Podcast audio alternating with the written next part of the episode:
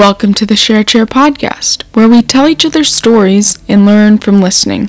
This is your host, Zoe Komar. This week's episode is sponsored by Sweet Temptations in Grand Haven, Michigan. Sweet Temptations has been serving treats locally for more than 20 years. The family owned business is proud to be a sponsor of the Share Chair podcast. Whizbang Training is also a sponsor of the Share Chair podcast. Whizbang Training helps independent store owners master the 11 essential business skills they need to run a successful store. Whizbang Training is proud to be a sponsor of the Share Chair podcast. And now we get into it. Um, so, Sophie, welcome to the Share Chair podcast. Thank you. Nice to have you here and to be in a uh, this place. I I always tell students, I go, I'm always surprised where my life takes me. You know, places I never really thought um, possible. So, uh, I'm really glad to be here. Okay, Sophie, how is it to be at the uh, international school? It's it's good. Yeah. It's one of I'd say it's the best school I've been to. Okay, well, tell me about that. How that it, how it's a good school or Yeah, well, yeah, I kind of want to hear the whole thing and where what other schools you've been to, but tell me you I mean, so you rank it as one of the best schools you've been to. What what makes a school good well in your opinion?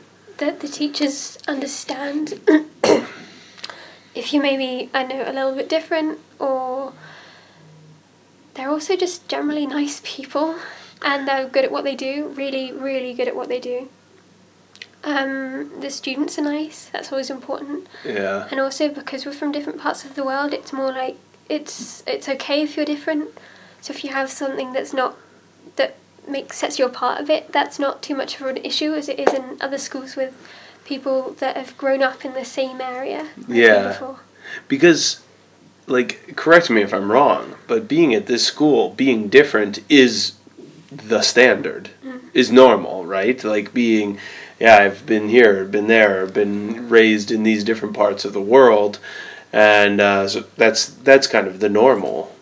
Is that right? yeah mostly Yeah. there are lots of dutch children dutch students but they've been they've always been to another country Whereas Yeah. in the last school I was in was also an international school, but they, um, it wasn't true in every class, but in my year it was about ninety five percent German because it was in Germany, and about five percent international students in my year. So that wasn't great when it came to um, social things. 'cause Yeah. also not many students moved away from there, and um, German was the social language. Yeah. So I came in at in third grade and I didn't speak any German, so I couldn't socialize a lot during and also it was used as a weapon almost. Explain that. How language was used as a weapon? Well, Is that what you mean? Because if you don't speak the language and you hear someone say something about you, if they don't use your name, which Hmm. they didn't, and you, I still understood them because Hmm. I I'd been there for a year or so then. But if I said I know what you're saying, they'd say, "Oh no, you don't. We were saying something else." Oh. You can you can do that. Okay, when you have a different language, Hmm. like when you tried to say confront them, they would just walk away from it or something. Mhm. Is that what you mean? Yeah. Yeah.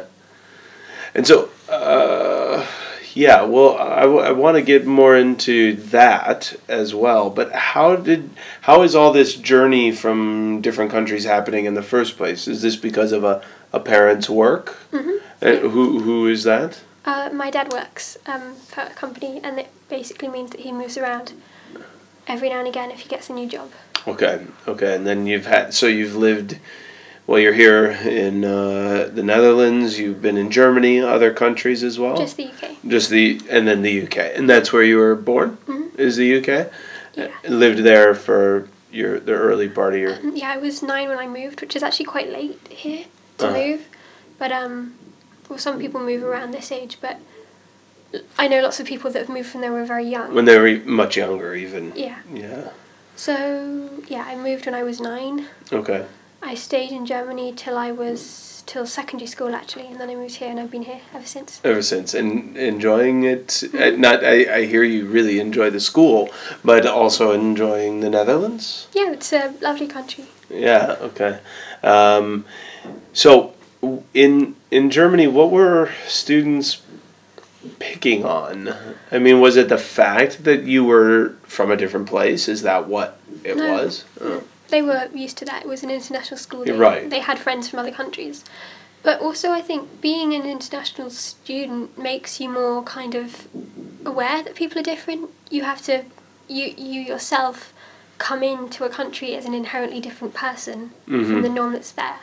Mm-hmm. So they understood that to a degree. Well, sorry. They understood that people come, from different countries Yeah. and that's okay. But they didn't understand that it's just I was I was different in my old schools. I've never been kind of the person that follows the crowd. Not because of anything. I don't know. I, I'm not really very motivated by making friends. So Okay. it's, I'm okay if I've got one or two friends that are quite loose, but also the students there were very, very insecure, and Uh-huh. I knew that. Uh huh. But that meant that because I was the not very normal person, it was me that got picked on. They got picked on, and so uh, help me first understand like how did their insecurities, how were those clear to you? Like wh- when you, what were their actions that you said, oh, this group, this, this group of people is insecure. What did it look like, or how did you know that? Well, I've always just tried to understand why people do things. So it was natural to me to just try and understand why they were just being generally horrible. Hmm. So To you, to others, to yeah, there was. I, I remember once, just out of interest, making a hierarchy, and it was so easy because Uh. it was so clear. uh, And like within this group, you're saying Yeah, it of was, um, students. it was also only a class of, I think, there were 30 students in the year, year group in total, hmm which is not, not that many. Yeah. So there was about 15 in each class, which meant that it was kind of easier to see everyone, if that makes sense. Yeah. You can't hide. Yeah. Yeah. Mm-hmm. Do you wish you could sometimes? Not really. I'm Okay. not someone keen on hiding. My general attitude is I'm here, I'm me. If you don't if you have a problem that's fine. Yeah. But if they express that then obviously I seek assistance. Yeah. I did. Yeah, you did. Mm-hmm. You said so. How, through what? Um, while talking to my mum and also school, but that generally actually only happened in the last kind of year Okay. because also I, I just didn't want to. Didn't want to speak up to my teachers because I was I was I'd kind of. I've always been kind of the the teacher's pet, and I was especially in primary school. Less, lo- lot less now. A lot less now. Yeah, and so and so then, but but as the teacher's pet, you- what you were scared to talk to the teachers, or you didn't want to. You didn't want to I didn't want to seem like seem even more. Like a show off or anything. Yeah. Okay. Okay. And so when these were they were they how big was this group that you felt was picking on you or was uh, Well, there were basically it was kind of individual people, but Okay. also the the class as a whole just generally didn't like me that much, mm, and it was almost conformity to not liking me. mm, So I actually did have some relationship with some of the girls that then picked on me. mm, So I, I carpooled with one of the girls, and I got I got on quite well with her then. She wasn't my best friend. but yeah we could play Monster High together. Yeah, okay. Kind of. And that, but that happened. But uh, that happened after you. She was picking on you. You said. Um, Or- no, it was just that she wouldn't have stood stood up for me Ah. at school. She was just kind of like at when we were at her house, so she was at mine. It was we we got along, but Yeah. when we were at school, she kind of just took three steps back. Yeah. What do you think's going on there? Because I don't think that's that rare. I, I, I students do this a lot. Do you? Did you? Were you able to pick apart why that uh, might have been the case? Well, to be honest, it goes back to insecurity, and to be honest, not all of them had very good home lives. I knew that from what I'd found out from just listening to their general conversation, and also it's difficult to say because I knew when I was there that they were insecure, but I couldn't necessarily always put my finger on why. Mm-hmm. Because there were some things like, I don't know, every now and again in class, one of them would be really quiet, Yeah. and I could see that that. Because often they weren't always very academic, so they didn't always feel that good at school. Yeah. A lot of that class. And then I, I've always been quite academic, so me as an academic person in a kind of a society with not very many academic people, it's kind of, oh, pick on her because she's different, she's Yeah. academic, she's that Yeah. kind of thing. Yeah. So that had to be. Well, was it painful? I mean, um, I, I was going to say that had to be painful, but what? How did you? How were you feeling during that time? Because you seem really like analytical to me, where it was like I see how people are being and why they're being this way, but that was targeted at you. Did that? Yeah, how'd that feel? Well, it hurt, of course, and I tried to change some things about me. But the thing is, my mum said this a couple of times. Like, no matter what you what you change, it's always going to be something. And also, so what I I did in the end, I just kind of buried myself in school as an institution, if that makes sense. It like makes I, sense. I just became. I took more interest in school, and to be honest, I'm quite pleased with that. So I'm Okay. not happy that I got bullied in any way of the sense, but the fact that it made me the person I am today, I appreciate that in an odd sort of way. That's super reflective. Uh, Like so few students, I think, can like, yeah, it's not good, but you've somehow made it. Well, I shouldn't say somehow. That would probably was quite deliberate. Really made it, uh, turned it into an okay, or turned it into a positive for you, which is your education and your your well, should I say, love of school? Do you love? Yeah, I. This is probably my favourite place in the city. That sounds incredibly odd, but I don't like leaving here on a Friday. Is that right? Hmm. Yeah. What? Why? Why? I just I feel at home here. I mean, it's just lovely people, lovely place, and I don't know. I just always have liked learning, and that gave me more of a, a love of learning, if you like. Yeah. Is that is that a place thing? Do you think it's because of the Netherlands? Do you, or, or because of Utrecht? Do you think that's an age thing? Like people are older now and so maybe are, you know, back off a little bit or Well, to be honest, this school is just has people from more different countries, so they Ah. understand that being different is okay. And yeah. also, to be honest, this is maybe this isn't the best example, but when I first came here, the students were quite academic here Mhm. in comparison to my old school. Mhm.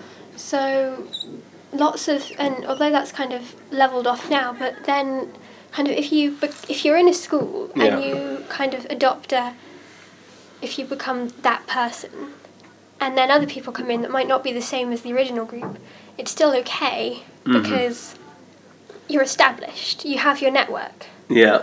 Whereas in the old school, I just came in and I was the odd, odd one out. Yeah. Whereas here, I came in and I was kind of quite similar to lots of, lots of people. Mm, Yeah. And I, I made a lot of friends, which is good. Yeah, cool.